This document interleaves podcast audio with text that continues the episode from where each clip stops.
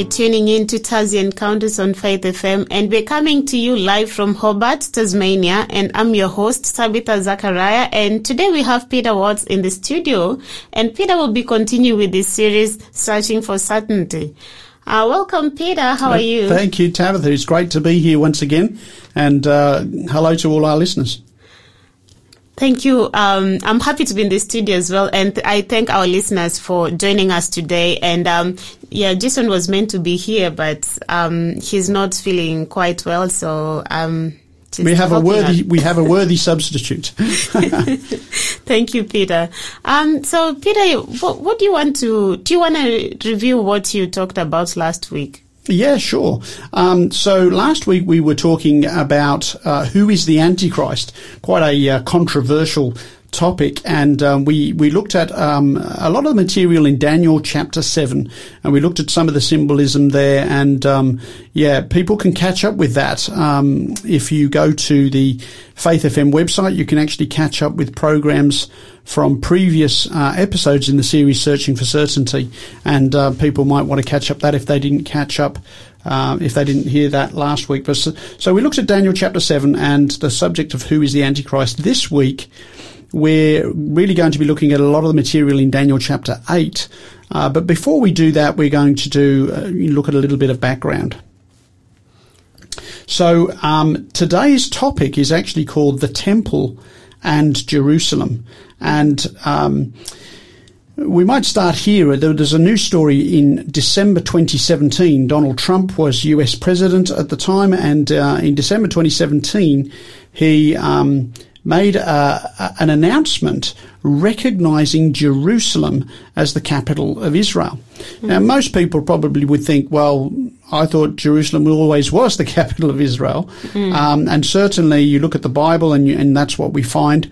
But of course, politically, uh, that's quite a uh, dramatic statement to make because of the conflict in the Middle East with the Palestinians and the Jews and um, the the Palestinians sort of part uh, govern Jerusalem, and then there's other parts of Jerusalem uh, that, that, the Jews are in. And so to make a statement recognizing Jerusalem as the capital of Israel was caused quite a flurry. And um, what we want to do is we want to go to Jerusalem today. And uh, if you went to Jerusalem today, I've had the privilege of going there three times. Um, and you look at the Temple Mount, of course, there is the Dome of the Rock. It's dominated by that gold domed building, which is a, a Muslim shrine. Um, and, uh, but of course, this, uh, Temple Mount once upon a time was the home of the Jewish temple. Uh, today, uh, Jews will go to the Western Wall in Jerusalem and pray there to God. And the reason for that is that the Western Wall is the closest thing that they have, the closest they can get to where the temple used to be, to where the Holy of Holies used to sit. Because uh, the temple, during the time of Jesus, used to sit atop that Temple Mount. And this one, of course, was the second temple. The first one had been destroyed by the Babylonians. The second temple, of course, was destroyed by the Romans in AD 70. But the, uh, the preceding one was uh, the Temple of Solomon. That was built around 959 uh, BC and lasted till about 586 BC when it was destroyed by the Babylonians. But both of those temples were uh, based upon a uh, a pattern that had been established from the time of Moses, and that was, of course, the sanctuary in the wilderness. And so the sanctuary in the wilderness was like a big tent that they would be able to demolish and carry around with them and then erect again and set up. And the sanctuary was kind of the center of worship for the children of Israel as they left Egypt under the leadership of Moses. And uh, God had actually told them to make this sanctuary uh, and the word, the word sanctuary literally means a place set apart. And in this case, it was a place set apart for the forgiveness of sin. There's a verse in Exodus uh, chapter 25, a couple of verses, uh, verses 8 and 9, where, where God tells Moses and the children of Israel to build this sanctuary. Why don't you read that for us, Tabitha, if you can? Sure. Um, and let them make me a sanctuary that I may dwell among them according to all that I show you. That is the pattern of the tabernacle and the pattern of all its furnishings, just so you shall make it. All right, so here God is telling Moses, I want you to make me a sanctuary that I may dwell among them. Uh, it's kind of a nice thought that God is saying, I want to dwell in the heart of the camp of my people. You know, God wants to be close to his people, and that's why he asked them to make this. But he says, according to all that I show you, that is the pattern. So God provided the pattern for the tabernacle or the sanctuary. Tabernacle simply means tent, a dwelling place. Mm-hmm. And so they built this tent structure, and it had a, uh, a courtyard made of, of linen. Um, with posts, and they had this courtyard, and then they had this big tent which had two rooms in it, a holy place and a most holy place. And this would be a place where they would offer animal sacrifices and the sacrifices would be for the forgiveness of sin. So if you, if people can imagine a person might come along, they would place their hands on the head of an animal, they would confess their sins, and in doing so, they would thus symbolically transfer their sin from themselves to that animal. Mm. And then that animal would be sacrificed for that sin. And really, this was a, a symbol, of course, of um, what God would do for us in, in Jesus coming into the world and dying as our sacrifice. In fact, when, when uh, John the Baptist saw Jesus walking by the Jordan River, uh, he says these words in John 1.29, Tabitha, if you'd like to read that. Behold the Lamb of God who takes away the sin of the world. All right. Now, when John says that in the New Testament, this phrase really only makes sense if we understand the sacrificial system of the Old Testament. You know, some people say to me, um, I've got a copy of the New Testament. Do I really need to study the Old Testament? Uh, and to be fair, you really can't understand the New Testament unless you have the Old Testament. So this line here, behold the Lamb of God who takes away the sin of the world, what does that mean if you don't have the Old Testament? Mm. In what sense is Jesus a fluffy lamb? Uh, it doesn't make any sense unless you understand the role that the sacrificial lamb had in the worship system of the Israelites. Mm-hmm. And so uh, John understood that when Jesus was coming, he was going to come as a sacrificial lamb. So in the courtyard of this sanctuary, mm-hmm. there was a an altar of burnt offering. They would cut the throat of this. Uh, they would sacrifice this lamb. They would cut the, its throat. They would actually save some of its blood in a bowl, which sounds very macabre. But um, you know, if I said to you, uh, "I'd like to introduce you to my son," uh, he couldn't be here, but I've got a bowl of his blood. Would that worry you? very, yeah. very much, right? You would worry about my son. Yeah. Uh, if I said I can't, you know, introduce you to my son, but here's a bowl of blood. Mm. In other words, the blood, the bowl of blood, represented the evidence that a sacrifice had been made. And so that blood then was going to be taken by the priest into the sanctuary. So in the courtyard, you had an altar of burnt offering. So when they'd sacrificed the animal, they'd caught some of its blood, then they would burn that animal on the burnt, altar of burnt offering. Mm-hmm. There was a laver, a, a, sort of basin full of water. Yeah. That was for cleansing. And then you would go into the sanctuary proper, into the first uh, room of the sanctuary, which was called the holy place. And the priest would go in there, and that had three um, pieces of furniture. It had a table of bread. There were two stacks of six loaves of bread representing the 12 tribes of Israel. Mm. Uh, then there was the golden lampstand, which was permanently fueled by oil and would give light to the sanctuary.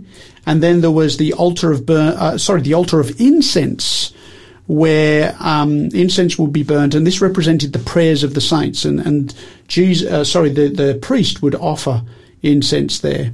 Mm-hmm. Now, there's a, a, verse in Hebrews 7:25 because it talks about uh, the priest who uh, represents Jesus. The the thing about the sanctuary is that practically everything there represents Jesus in one way or another, and so um, read uh, Hebrews 7:25 for us, Tabitha. Sure. Um, therefore, he is also able to save to the uttermost those who come to God through him, since he always lives to make intercession, intercession for them. All right. So he, that's the high priest, that's Jesus. He is in heaven now interceding for us. Okay. He makes intercession for us. And so we can come to him with confidence. And when we pray, our prayers, prayers don't just vanish into the air. Jesus actually hears them in heaven. And that's a wonderful thing to, to remember. So if, uh, if ever we need to pray, we can know that God is listening. Mm, indeed. And uh, it's, you know, I've been reading the book of Exodus and this really, it's, it's good to get more understanding from that.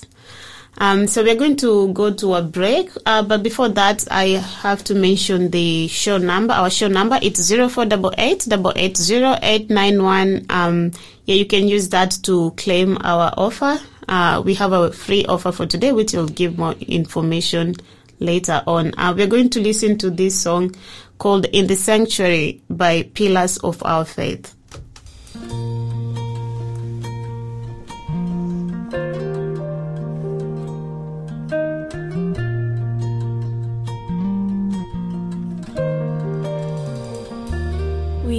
Have a high priest up in heaven.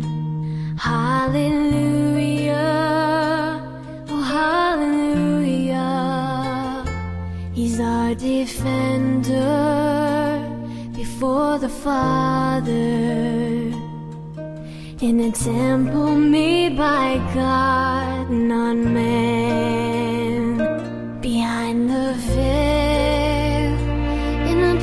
Most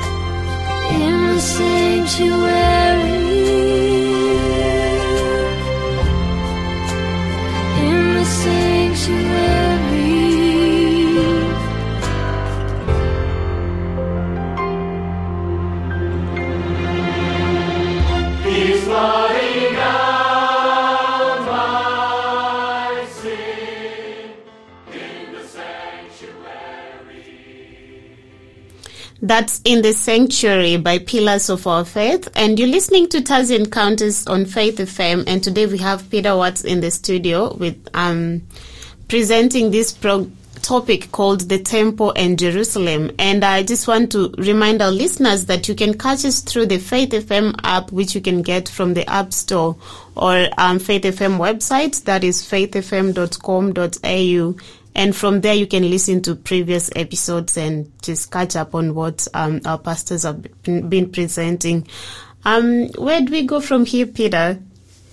All right, Tabitha. So um, from here, we, we were talking about the fact that uh, the high priest or the priest in the sanctuary service that was instigated at the time of Moses is a representative of, of Jesus, who is our high priest in heaven. And Hebrews tells us quite a little bit about this, and we read a, a passage from Hebrews earlier. And we talked about the sanctuary um, building that actually has two rooms, the holy place and then the most holy place. And inside the most holy place was the Ark of the Covenant, which contained the tablets of the Ten Commandments uh, that God wrote with his own finger. And so um, once a year, the high priest, uh, only once a year, one day of the year, the high priest was to go into the most holy place for the cleansing of the sanctuary. There was only one person allowed in there, and they were only allowed in there one day of the year. And this represents uh, the ministry of Jesus at the end of time when he is cleansing the sanctuary. And the reason we mention that, of course, is because this is going to be pertinent as we look at Daniel chapter 8 in a moment. So um, he would go in there, and I, uh, let's read this. Um, it's in Leviticus 16:33. It tells you more details about this last day of, of uh, the the uh, religious year when he would enter the, the most holy place. It was called the Day of Atonement. But when you read that, Leviticus 16:33. Okay. Um, then he shall make atonement for the holy sanctuary, and he shall make atonement for the tabernacle of meeting and for the altar, and he shall make atonement for the priests and for all the people of the assembly. All right. So this was called the Day of Atonement. He's going to make. There were four things there mentioned that he would make atonement for: the holy sanctuary, the tabernacle, and the altar. The priests and the people. Actually, five things. five things. So a lot of things being made atonement for. So that's called the Day of Atonement. And it was basically the whole sanctuary service is all about how God through Jesus deals with the sin problem.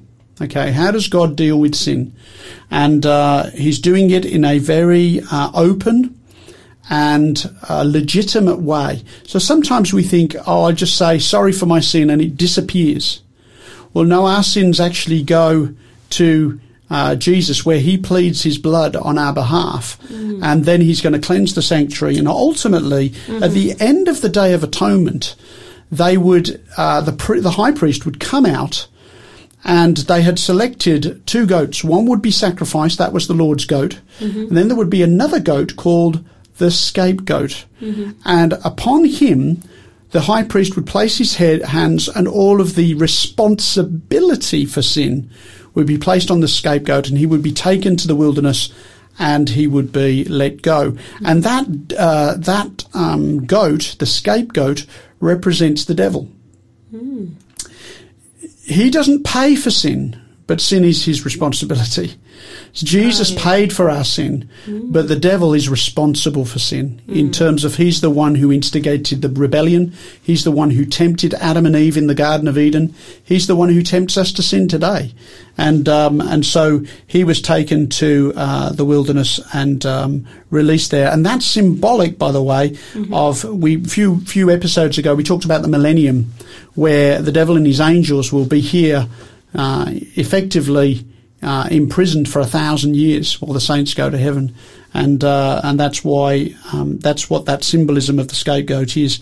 You know, s- some people might have seen the devil depicted as a goat in occultic, uh, pictures and what have you. And, and here he is uh, depicted as a goat in the Bible, you see. So it even has its origins there. Mm, I'd never seen it, looked at it that way. Yeah, yeah. So even if you, you so so that's the sanctuary. It's a basic outline. It's a basic outline of the ministry of Jesus. Jesus ministered uh, as it were, in the courtyard while he was here on earth. He was uh, baptized and he was crucified here on earth, and then he ministered in the holy place, and then ultimately he ministers in the most holy place. There are two sections there of ministry. Well, we want to go to the book of Daniel now. We mentioned that we would look at book, the book of Daniel, chapter 8, and um, let's read something of that. And we'll, I'll get you to read verses 8, 1 to 2, and then 3 to 4. Okay. In the third year of reign of King Belshazzar, a vision appeared to me, to me, Daniel, after the one that appeared to me the first time. I saw in the vision, and it so happened while I was looking that I was in Shushan, the citadel, which is in the province of Elam, and I saw in the vision that I was by the river Ulai. All right. So Daniel, is having this vision. He's still living in Babylon, but he's having this vision of Ulan, uh, sorry, uh, of Elam rather.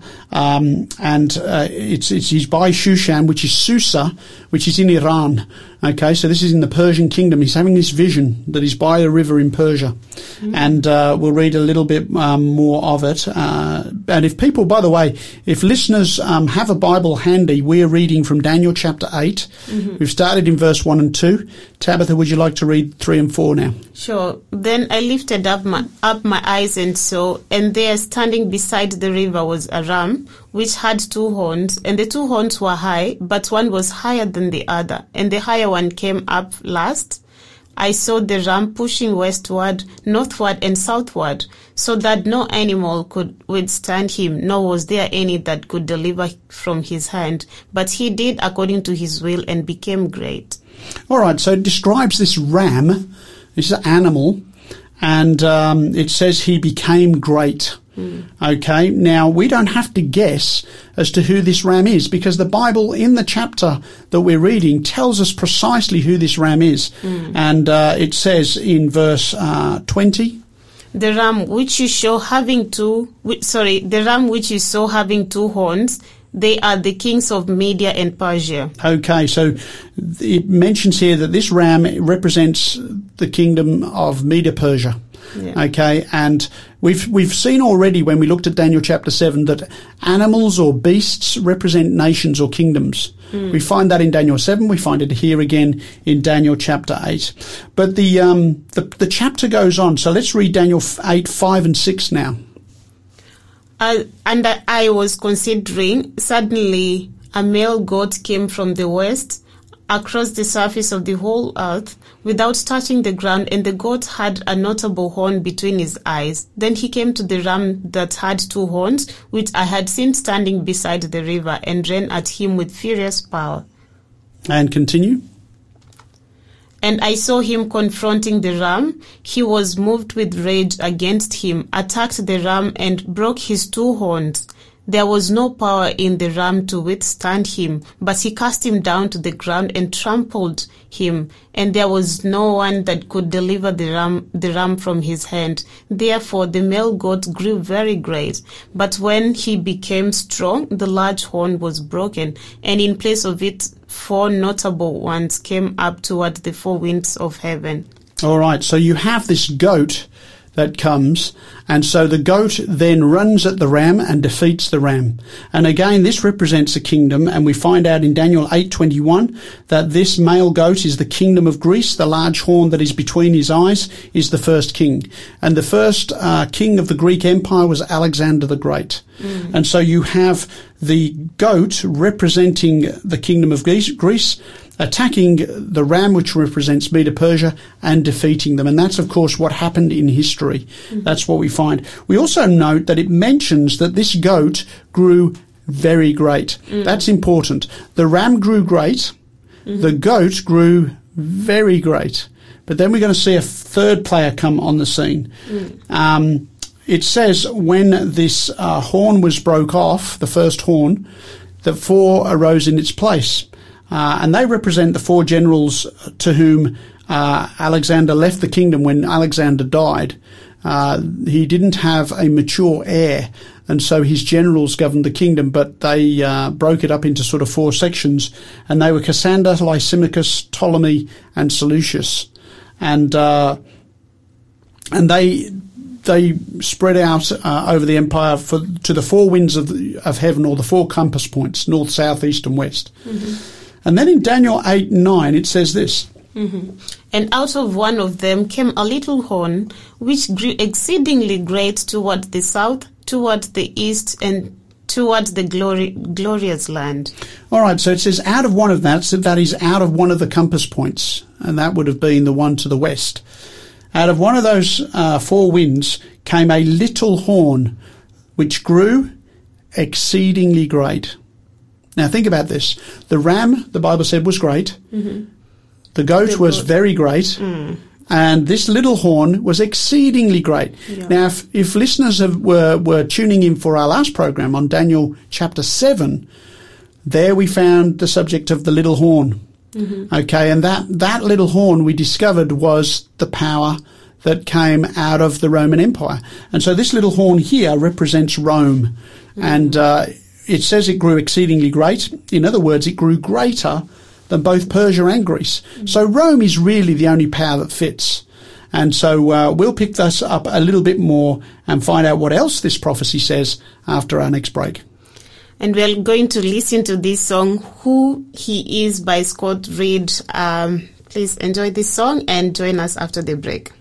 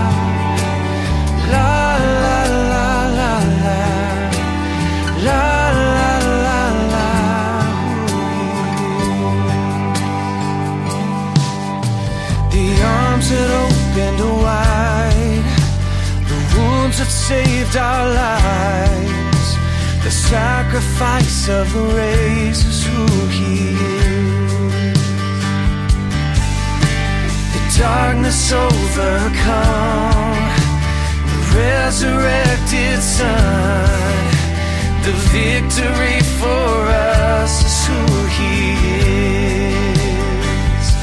Who He is is more than history can show. Who He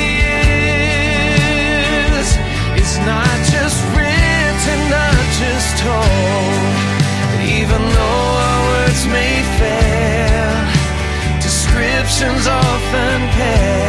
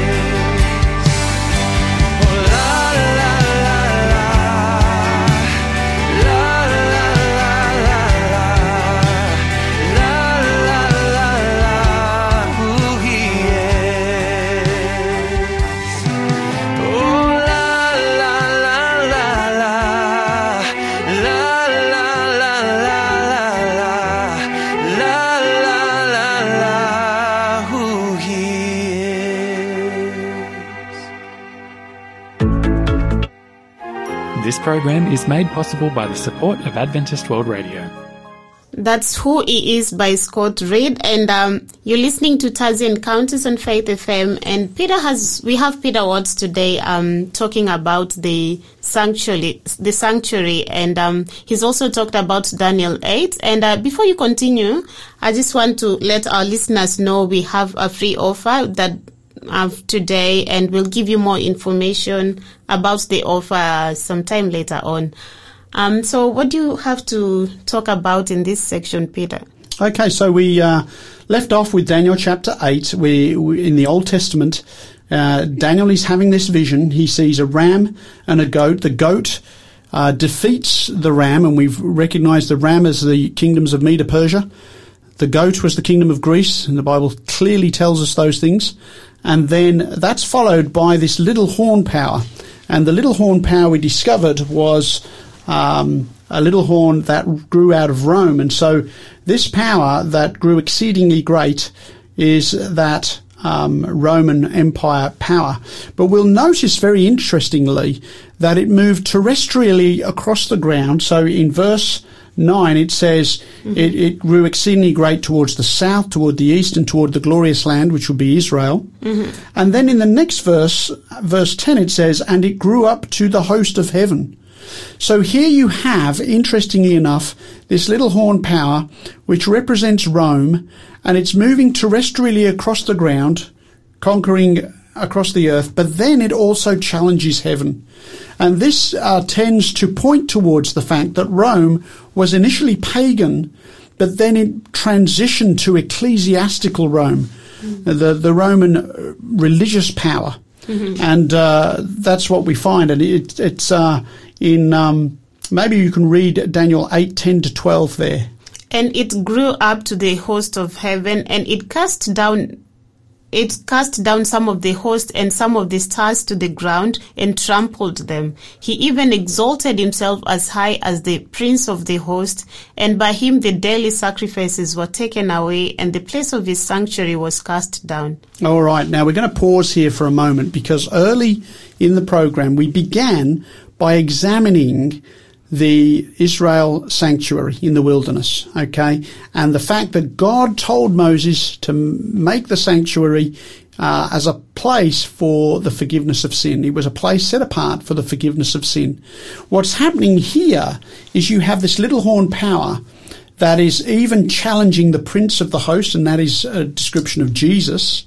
And it's saying, and by him, by this little horn, the daily sacrifices were taken away, and the place of his sanctuary was cast down. This is sanctuary language. Okay, so it's linking Daniel chapter 8 with some of the things we learned about the sanctuary in our previous uh, section. And so um, Jesus, we know, came to earth as a baby, lived, and then he died on the cross, was buried, he rose again, he met with his disciples on numerous occasions, and then he ascended to heaven. And the Bible says, and there he is at the right hand of, of God in heaven. And so we know that Jesus is in heaven, he's interceding, ministering on our behalf, and he's been doing that in the first apartment, and then he moves to the second apartment. We'll talk about that in a moment. It continues on this passage, and I'll get you to read that for us, um, Tabitha. Sure. Um, be- because of transgression, an army was given over to the horn to oppose the daily sacrifices, and he cast truth down to the ground. He did all this and prospered. All right, and then I'm going to read Daniel 8:13, which says, "Then I heard a holy one speaking, and another holy one said to that certain one who was speaking, How long will the vision be?" Okay, just pause there for a moment. How long will the vision be? This is the vision of the ram, the goat, the little horn, and all of those activities. How long will that vision be? And uh, he says, How long will the vision be concerning the daily sacrifice, the transgression of desolation, the giving of both the sanctuary and the host to be trampled underfoot? And the answer comes back unto 2,300 days, then the sanctuary shall be cleansed. So the question is asked, How long will the vision be? The vision includes the ram, the goat, and the little horn. Now, the answer is given to 2,300 days, then the sanctuary shall be cleansed. So the question we want to ask is this 2,300 literal days? If it were, it would add up to about seven years. Okay, somewhere around the range of seven years. But we know already in this prophecy that the ram represents who? The ram. The Medo Persian Empire. Oh yeah, yes. Right? Yeah. And the goat represents Uh, Greece. Greece, yeah. Greece. And then the little horn represents Rome. Yeah, yeah. So seven years, if it was literally 2,300 days, yeah. seven years doesn't cover even the Persian period, much less the Greek Empire and then the Roman Empire. So is there something else at play here? Now, what we've discovered when we looked at Daniel chapter 9 in previous episodes and also Daniel cha- uh, chapter 7 is that in symbolic prophecy, one day represents One one year. year. Mm. One prophetic day represents one literal year of history. And of course, the whole, you know, many, many symbols we find in the book of Daniel. We've talked about Daniel 2 before mm. and the statue there. We've talked about the beasts in Daniel chapter 7. Here again, we have a ram and a goat that don't represent a ram and a goat. Mm. They represent the kingdoms of Medo Persia and Greece. So you have a lot of symbolism going on. And the numbers here, the, the time period for 2,300 days is also symbolic. Because if it isn't, it doesn't make sense. If this was literally 2,300 days, that's about seven years, and that does not cover enough time for this vision about the Medo-Persian Empire, the Greek Empire, the Roman Empire, and then the Church of Rome as well. So it can't simply be 2,300 days. And uh, scholars have rightly identified this idea of a day for a year principle that we find in Daniel 9 and Daniel 7 and now here in Daniel 8. And so this actually represents 2,300 years. Mm-hmm. And we know from the vision that it begins in the Medo-Persian era with the ram. Mm-hmm. We haven't got a date yet. That's going to come later. But we know that it must start somewhere in the Medo-Persian realm mm-hmm. and go forward for 2,300 days. Well, the answer to the starting point is actually given in Daniel chapter 9, which we have already covered. And you'll notice here in Daniel 9 verse 24, I'll get you to read that, Tabitha. Seven, 70 weeks are determined, uh, in brackets, cut off, for your people and for your holy city. All right, this is the 70 weeks prophecy that talks about the coming of the Messiah. We read about this when uh, we looked at One Life Changed the World and we looked at Daniel chapter 9. But here it says 70 weeks are determined, but that word determined in the literal Hebrew means cut off. 70 weeks are cut off hmm. for your people and for your holy city. So let's wait. What is it cut off from? Hmm. Well, Daniel 8 precedes it, the 2300 year prophecy. Hmm. So these 70 weeks are cut off from that prophecy. And that means if it's cut off from the beginning of that prophecy, then both Daniel 9, the 70 weeks, and Daniel 8, the 2,300 days, they both have the same starting point.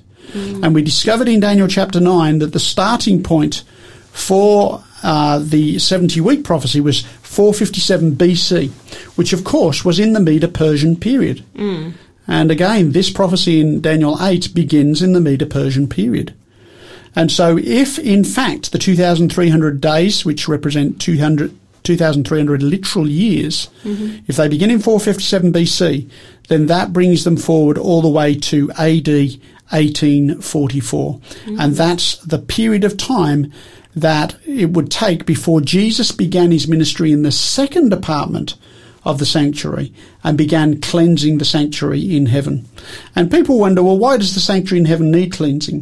Hmm. It's symbolic because we are sending our prayers up there saying, Lord, please forgive me for being a liar. Hmm. Right? And Jesus is saying, I offer my blood on behalf of Peter and will pay for his sin. Hmm. And that blood that he shed on, on the cross pays for my sin and for yours. And then in uh, the the the second apartment, they he is cleansing heaven, cleansing the sanctuary from all the sins that he uh, that have been collected or commu- accumulated there by us confessing our sins and sending them forth to heaven. And so um, you'll notice in uh, Revelation eleven nineteen, there's a, a reference to um, there's a reference to the temple in heaven. Okay, I believe we need to take a break first. Well, let's read this verse and we'll do that. okay, sure. Um, then the temple of God was opened in heaven, and the ark of the of His covenant was seen in His temple. All right, so this is in Revelation 11. You know, the Ark of the Covenant hadn't been seen for hundreds of years at this point. It's, it's sort of gone missing, the earthly one. But this is the temple of God in heaven. The Bible clearly reveals that there's a temple of God in heaven where Jesus is ministering as our high priest. Indeed. Um, we are about to go for a break, but I just want to mention the offer for today. It is the book called The Sanctuary and Salvation. And uh, in this book, you find practical significance of Christ's sacrifice and priesthood. And uh, this book is by Roy Gane. Uh, in this book, uh, we get to ask questions like, what did Jesus accomplish for you by dying on the cross? And uh, what is he doing for you now? And how can you receive his salvation by grace through faith within the context of the great controversy between Christ and Satan? And uh, what is the purpose of God's judgment? What difference does all this make for your life? Um, you get to get answers to those questions and so much more from this book, and we'll give you the code um, to ask for the book after the break. But for now, we're going to listen to this song, I Want to See Jesus Too, by Josh Cunningham and Jacqueline Jewell. He was mourning for his people, slaves in exile for all their sin.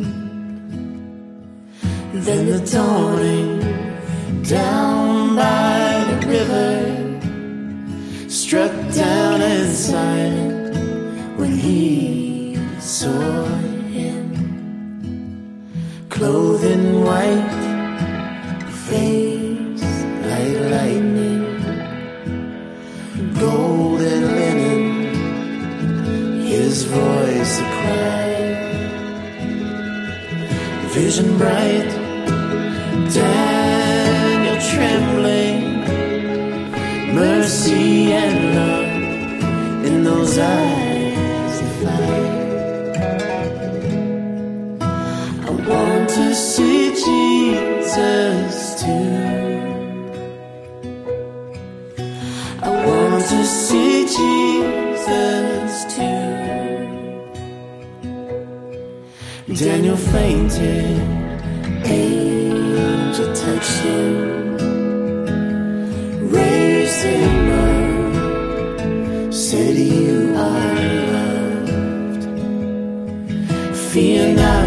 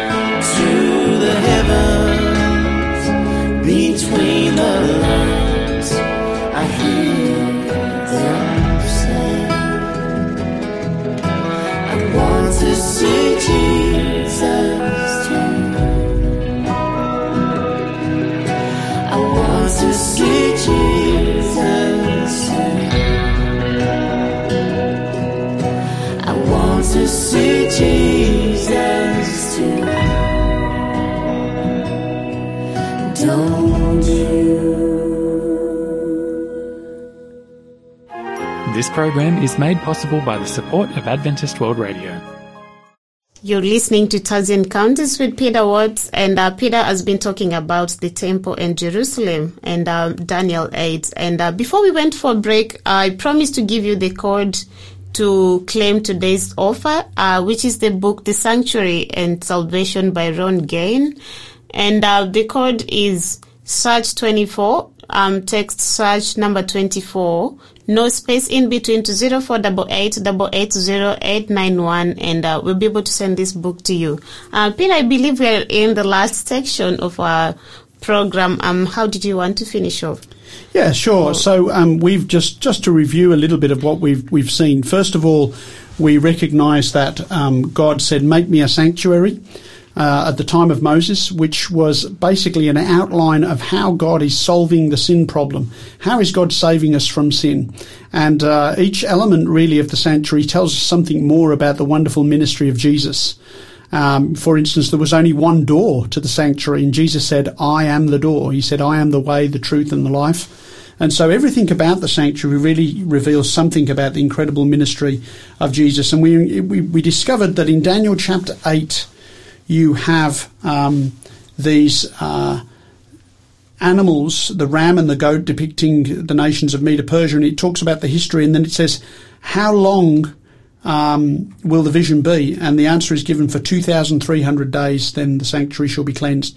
And we recognize that this can't be 2,300 literal days, because if it is, then we have um, then we have uh, not enough time to cover the Medo-Persian Empire, the Greek Empire, and the Roman Empire, and and the Church of Rome too. Mm. So, um, what's fascinating is when you look at Daniel chapter seven, as we did last time round. Mm. They, the, the animals that are used are what the Bible calls unclean animals. Mm-hmm.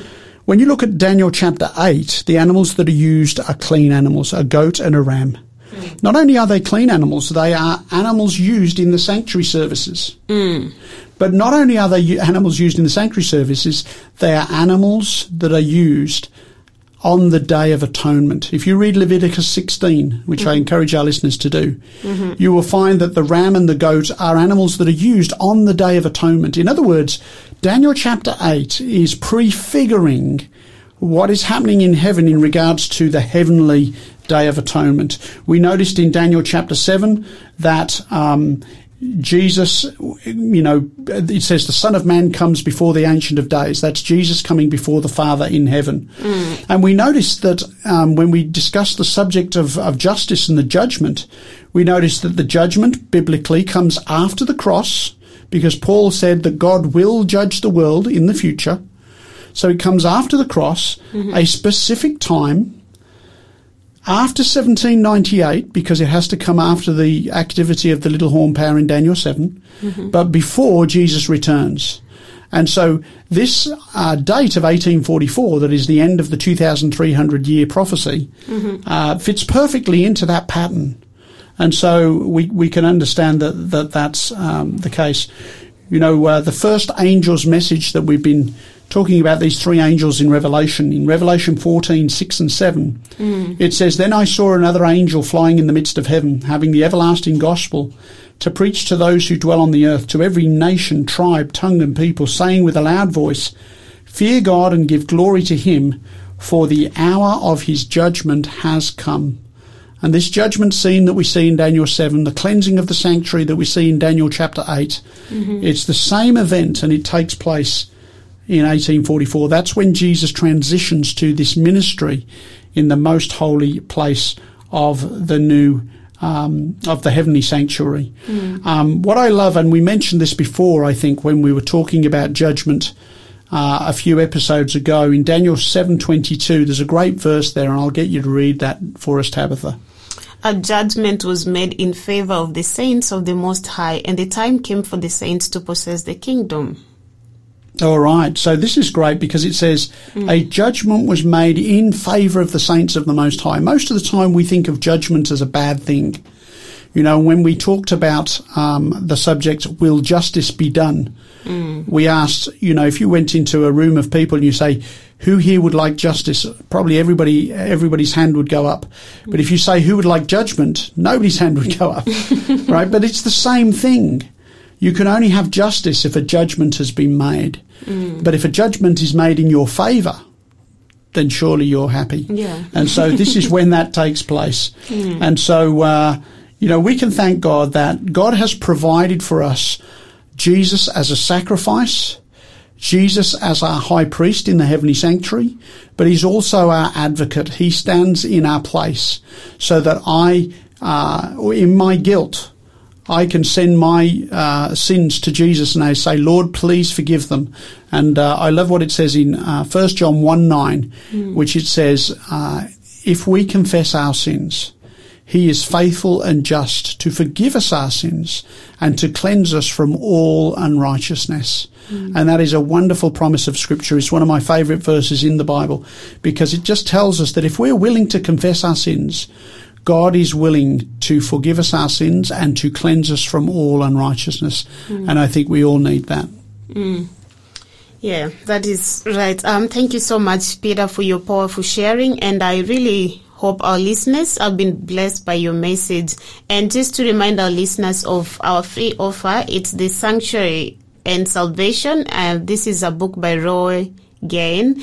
And uh, this book, uh, there's only five copies left. So we are going to give it to the first five people um, to text in. And the code to get the book is search 24, search number 24, no space in between. Um, text that to 0488 880891 and uh, we'll get that book sent to you.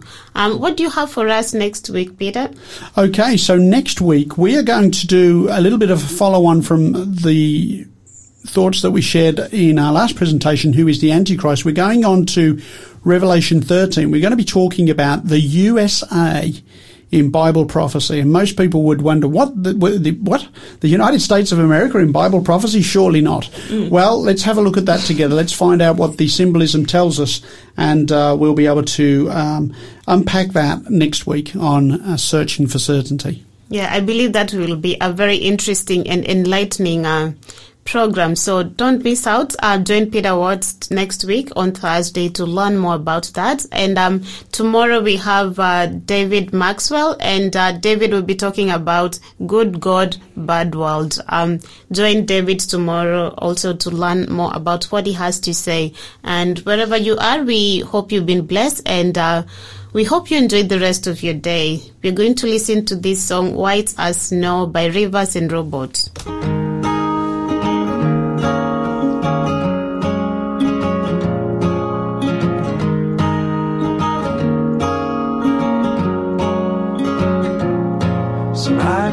To the Lamb who has purchased me with his own blood.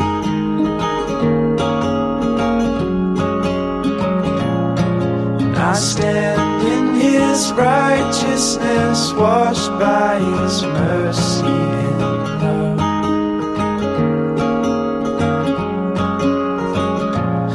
Though I fail a thousand times, Lord, your mercies are new every morning.